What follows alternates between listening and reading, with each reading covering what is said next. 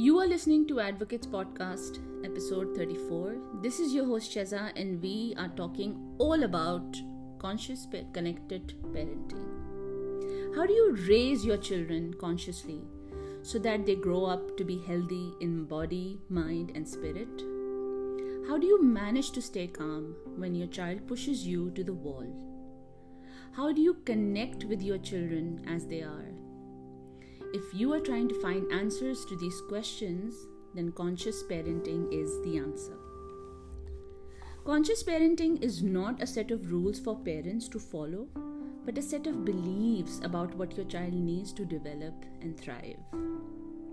I'm going to ask you to step outside the traditional parental thinking and reframe everything you thought you knew about how kids learn and what they need to grow into mature, responsible adults. Since the brain thrives on connection and empathy, we engage and connect with our children using emotionally intelligent, disciplined choices rather than harsh methods. This does not require you to abandon all of your parenting, parenting practices. Just be mindful as you shift your thinking about what your child needs and investigate what's really going on behind the behavior. Let's give these children the benefit of the doubt when their behavior seems unwarranted. Their immu- Im- immaturity leads them to perceive and respond to the world around them much differently than you. How we learn to respond or react to life is driven by interaction with others and the patterns which are set up in childhood form the basis of our future relationships, including the one we have with ourselves. As we mature, we collect, we sort, and file away our emotional experiences as reference points. A foundation of self regulation, resiliency, and attachment is built memory after memory. Shaping our perspective, beliefs, self concept, and outlook. Everything can be changed mood, behaviors, emotional intelligence, the ability to give and receive empathy, cognitive processing, and even our immune function by altering how we experience our primary relationships and close attachments.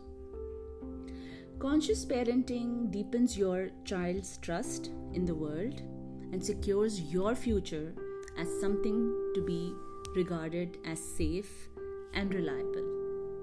Now, this cultivates the environment your child needs to develop and thrive mentally, physically, and emotionally. Fill your child's hearts and minds with acceptance, understanding, and confidence. Try these three conscious parenting tips to start building a more influential relationship with your child. The first would be where you check your language. Is it harsh, sarcastic, cruel, degrading, impatient, insensitive? Or otherwise disconnecting in tone or attitude, verbally or non verbally? Or is it kind, respectful, encouraging, and confident? Check your expectations. Is your request developmentally appropriate? How can you help your child? Can you control the environment to meet your needs without your child's help? Check your self regulation. Is your manner calm and confident? Are your limits set with kindness, regardless of how your child reacts? Can you remain composed and non argumentative when your child is not? If you want to shift from a traditional, which power based view of parenting to a conscious, relational based view so you can bring the focus back to helping your child self regulate, build skills, all while building strong bonds between you. a secure attachment is built with timely and caring responses to a child. You can use empathy to resolve conflict when you make it priority to create a safe place for the expression of all feelings and needs. You will create change in your home. Now, this does not mean that you allow unsafe or inappropriate behavior or that you ignore setting limits. It means that you have faith that age appropriate cooperation will come with time and maturity and strengthened by the emotional connection you develop with your child.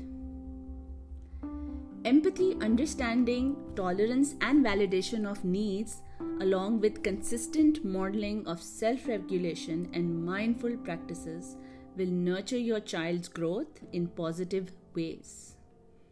Your influence will be stronger with a loving, non judgmental approach to discipline than with fear based, conditional techniques aimed at seeking short term compliance or unwavering obedience.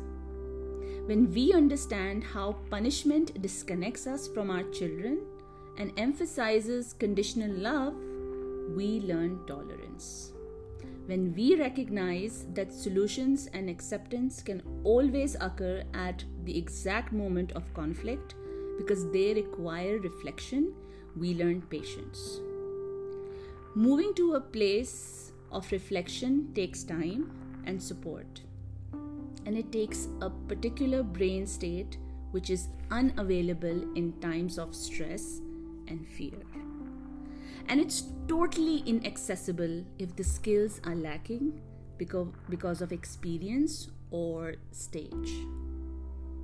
First, we need to learn to process and regulate our emotions. Until next week, take care of yourself and don't forget to subscribe to our channel, Advocates on Apple Podcast, Spotify, and Google Podcast. Good night.